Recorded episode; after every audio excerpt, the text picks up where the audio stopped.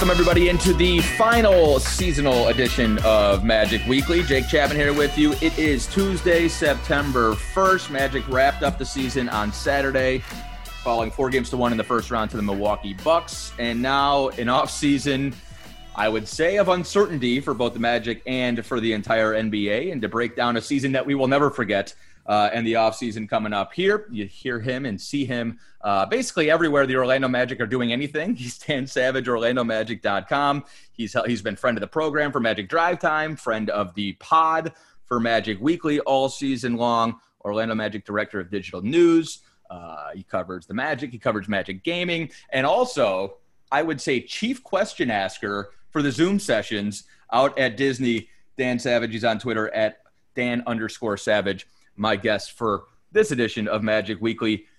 Dan, you jumped to the top of the list with, with, with these Zoom media sessions um, out at Disney. And uh, will you just take me through that? Like, what's it like asking questions? Because I was always just sort of like, you know, like away in the shadows listening to all these uh, media sessions, getting my audio. What's it like asking a question when you're, you know, miles apart from uh, from the subject? Well, it's easier to ask a difficult question because nobody can, uh, you know, reach out and grab you uh, afterwards. you don't, but, feel, uh, you don't feel the, the daggers being being shot through you. Yeah, exactly. But but from a realistic standpoint, the only tough part about it is that it's hard to get into a flow. You know, if you're in that scrum and there's a certain topic you want to address, uh, you can get a few questions in a row, but it becomes difficult with just the hand raise function. You may ask about a certain subject, and then the subsequent reporter in line, uh, you know, asks a different question, and it totally disrupts that flow. So it becomes a little difficult if you have a certain angle you're trying to, you know, really run with to mm. get some in-depth answers. But other than that, it's you know, it the Magic Communication team did a great job to make it as normal as possible. Uh, let's start there. Between Joel Glass, Brooke Brumbelow, uh, George Galante, and Trish Wingerson, a phenomenal job of getting all of the broadcasters and everybody covering the league, all of the content that they needed. That's a really good point, though, because you go back and, and you know this. I don't care if you're writing, if you're doing TV, uh, if you're a radio guy like me, those like, you know, Saturday afternoon practices in the middle of January where there's only three or four media members there, that's where you can get those – um, four and five follow ups, and and you know Cliff will stand with you for 25, 30 minutes after practice, and you just chat a little bit. You don't have that that sort of luxury and and that time when you're doing these sort of you know very rigid Zoom media sessions. I have to think that especially for a writer that that, that can be a detriment. No, absolutely, and it becomes very difficult, especially with the things like you look at take the Aaron Gordon injury for example. Mm if you're there at practice every day, you can gauge with your eyes what he looks like, how far away is he really, um, those type of things. And when you're away, you know, you're just relying on whatever's being said. And it's hard to get, you know, the full answer of certain things or, you know, get get your real take on the situation. You're just relying on what's being told to you. So, you know, those become the the challenging aspects of it um, when you're trying to you know do do a great job of telling the story is that you become reliant on what everybody else is saying. Uh, and then you know from another standpoint it's harder to get in depth. It's hard to have those off the record conversations where you may pick up a additional tidbit or two to that help shape the narrative. Um, those things you know are all removed during this process but with that being said, uh, you know, like I said, the coaches, players, communication staff were so open and willing to, you know, just basically do as much as possible to make it as normal as possible that, uh, you know, you really didn't feel it all that much. I made a joke after the game on Saturday to Dennis Newman in the post game show. You know, Dennis has been with the organization forever. And, you know, even for for guys like you and I, Dan, who have been around a decade, a little bit longer, um, covering the league, you know, after five or six seasons, maybe certainly 10, 15 seasons for somebody like Dennis, the seasons kind of swirl and mesh together. Like, the, you know, did that happen in 93 or 94 or whatever? nobody is going to ever forget the 2019-20 season who had anything to do with it across the NBA. I mean, from start to finish almost the entire thing was unprecedented for both good reasons and bad.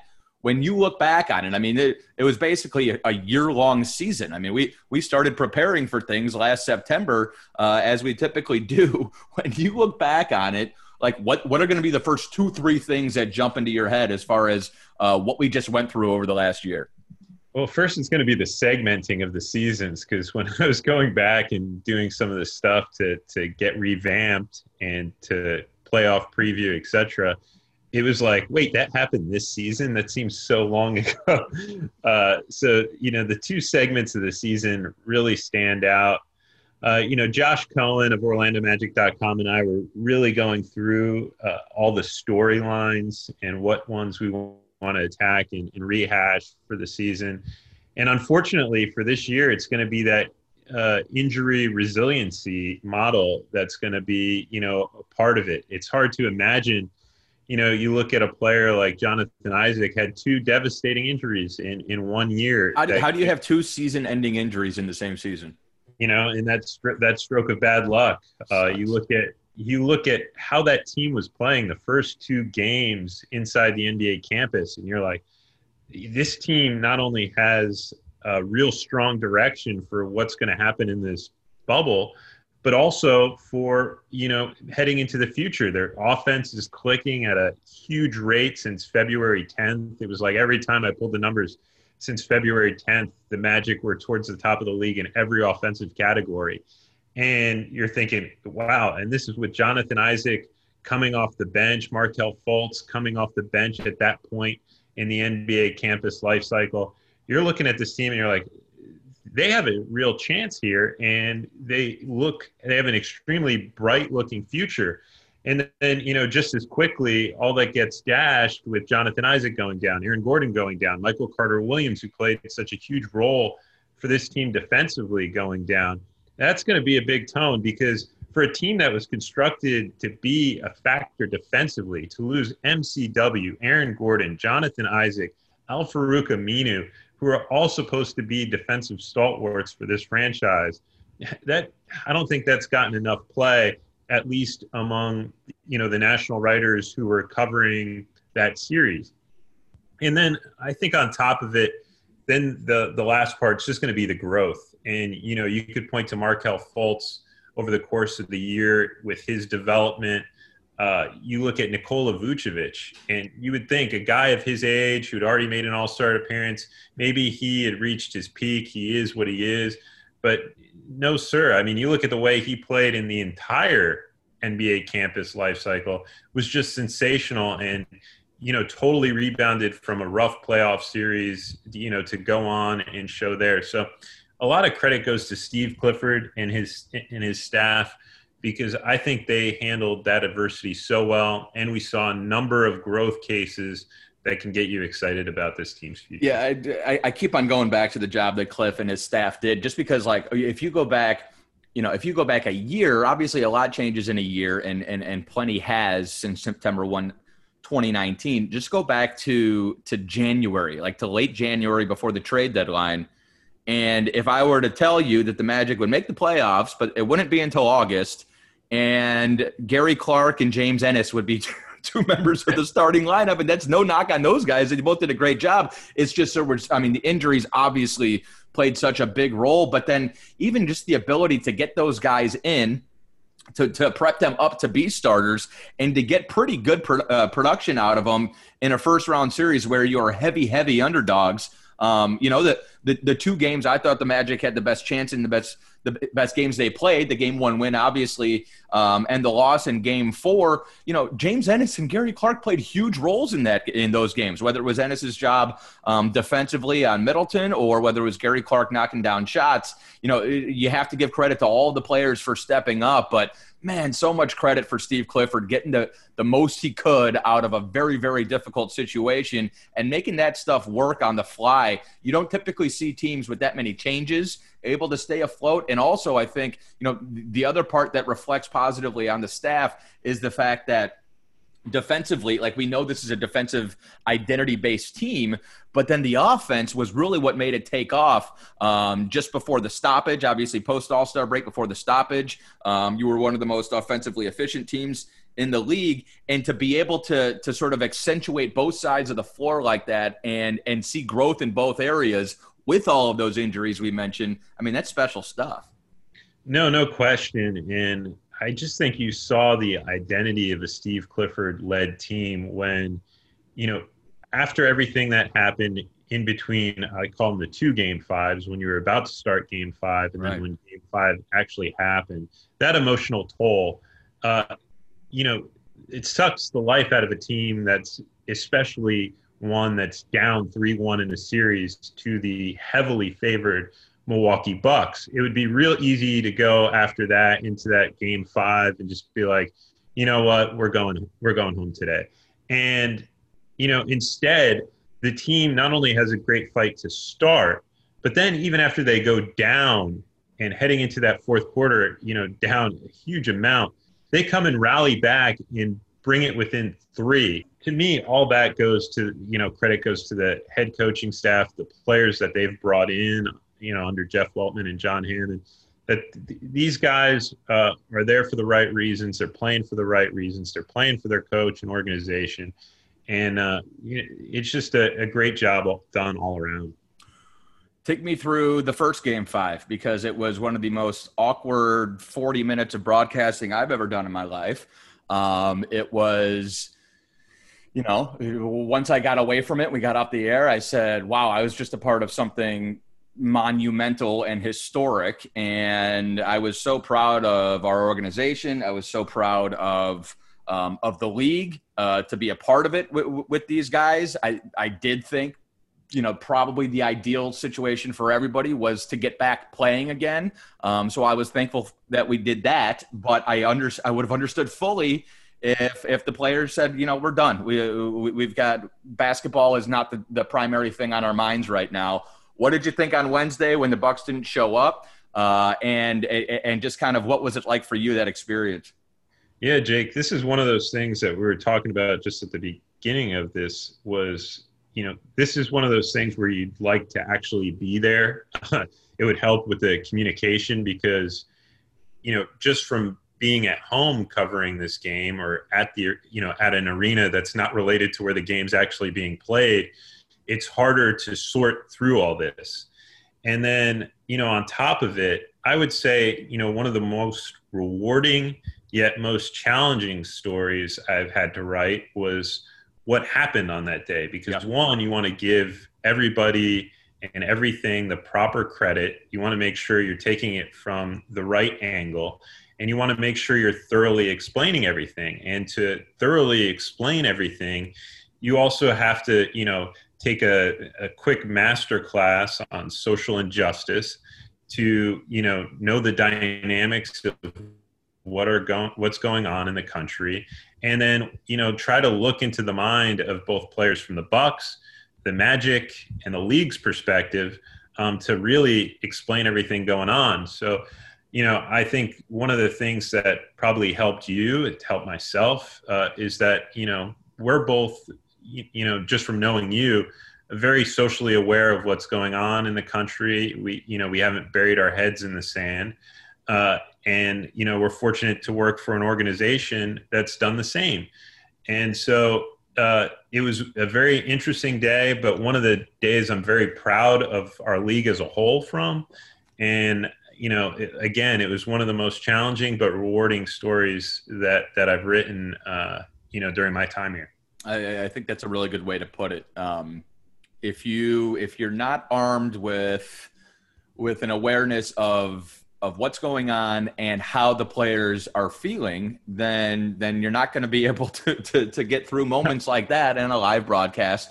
Um, or I would imagine when you sit down and, and you try to write a story like that, you're just going to write and delete sentences over and over again because it is. It's a, you know we there's a reason that people say stick to sports, and those people are wrong. Um, but the reason is because they're uncomfortable conversations to have, and so I do think um, making sure you're sticking your head in the sand, just like you said, um, avoiding that in, in, in this day and age. uh, is really, really important. And I've, man, Dan, you know, I was thinking about it. We were talking uh, off air about you know difficult, difficult broadcasts, and and really what made Wednesday difficult for me was just the unknown. Like I just sort of kept doing the who, what, where, why, um, or the, basically the who, what, where. Um, because you don't want to speculate about situations like that. And so it was it was something I'll never forget, and it was a, a, a tough broadcast that day. But like I said, when all was said and done, it was um, I think it was something that needed to happen, and I'm glad to see um, that it did and that we move forward. You know, hopefully um, having having having gotten a point across and having made somewhat of a difference. You saw within 24, 48 hours um, there were real, you know, sort of actionable differences made um, on that front, on the political front. Let's talk some hoops before I let you go. Uh, you, you, mentioned Markelle Fultz. You mentioned Nick Vucevic. A, a season of growth for those guys. Boy, think about you know we talk about a year ago uh, what what the organizational outlook was like. Nobody had any idea a year ago what to think about Markelle Fultz. And five games into the season, he's your starting point guard.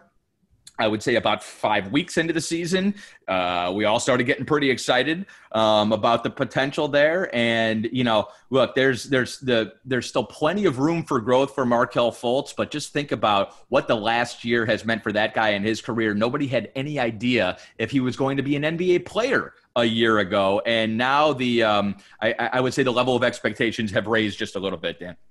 No, unquestionably. And I, I even remember at Summer League last year, which, mind you, is going on early to mid July, uh, having conversations with people about Markelle Fultz and when he was going to be able to, you know, fully practice or do anything.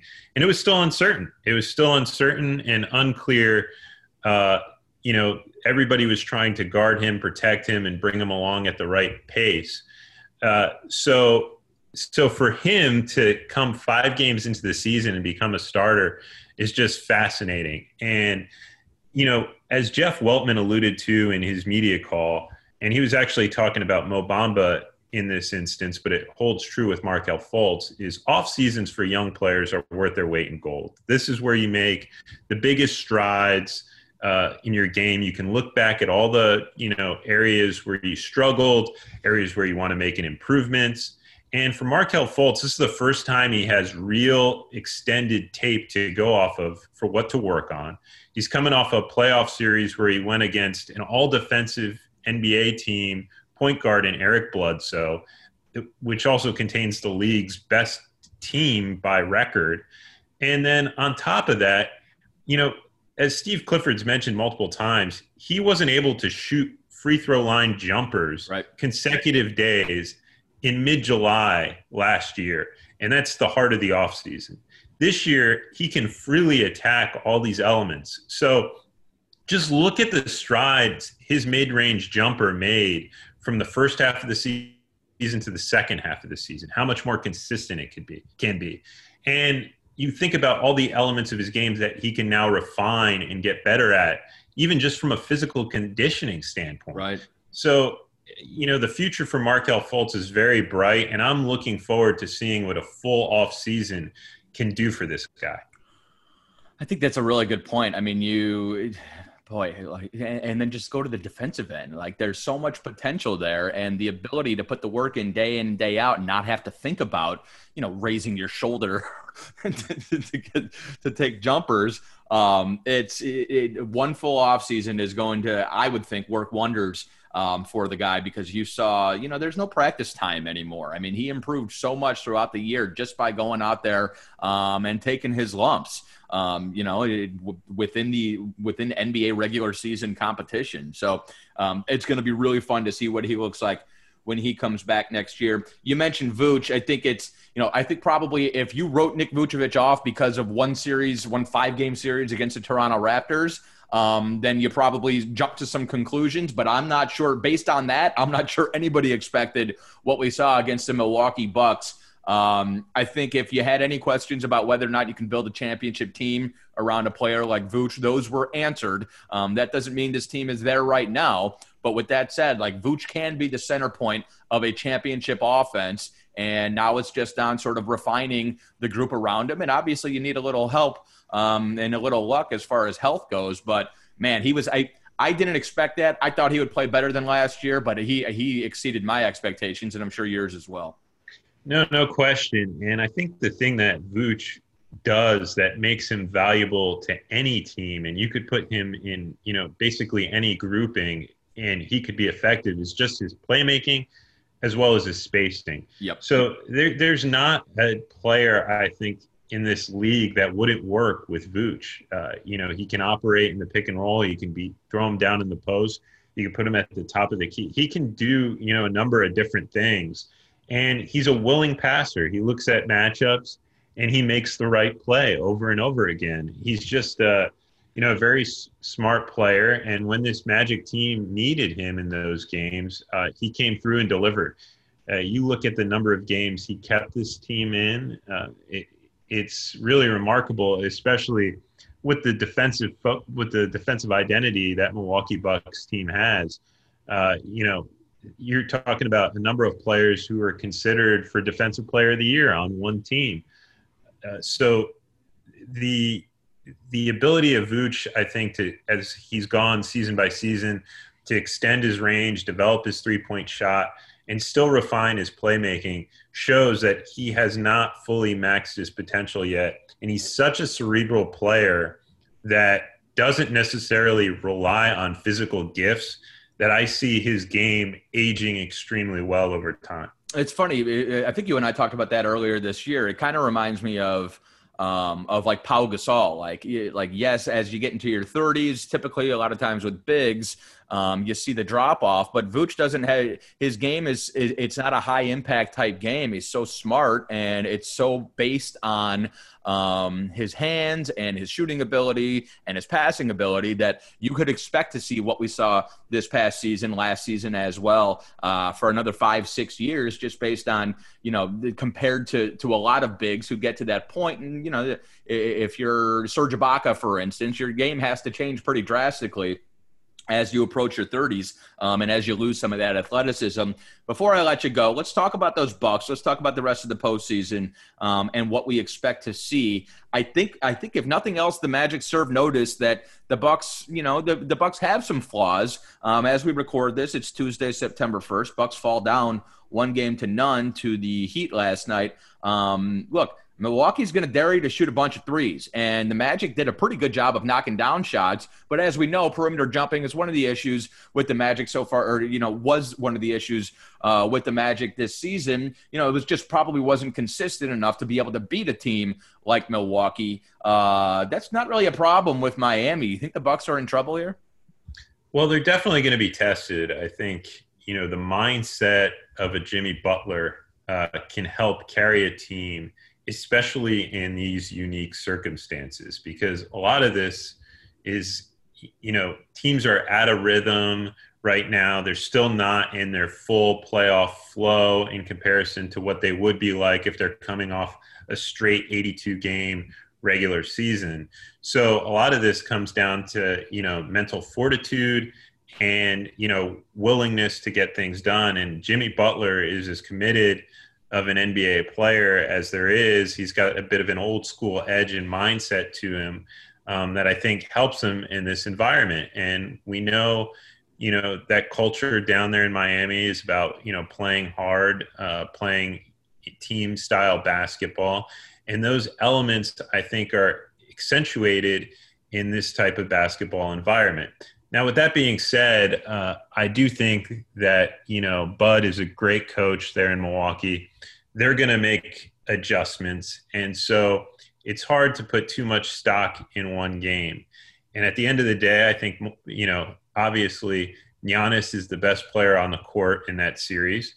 He's going to improve, and I think it comes down to how well will he be supported. They need you know Brook Lopez to deliver. They need Eric Bledsoe to be effective on the defensive end, and they need Khris Middleton to be that second scorer. That's the only way they're going to continue to advance and eventually reach their goal of a championship in Milwaukee. I think they have the capability. It's just in this basketball environment, are those players going to find their rhythm that they had in the earlier part of the season? They got to make free throws too. That was an issue yesterday. Can't give uh, up free ones. It's yeah. supposed to be the easiest points. Yeah, absolutely. Um, I, I always you, like you don't go on Twitter when you work for the Magic and say I think the Raptors and Lakers are going to play in the finals before the postseason starts. but at this point, that was kind of what I had in my head was I paid more attention to what the Raptors had done in the bubble and the way that they were playing, and then I kind of ignored what the Lakers had done in the bubble during the seeding games just because LeBron's LeBron, um, and I think they have probably the best four.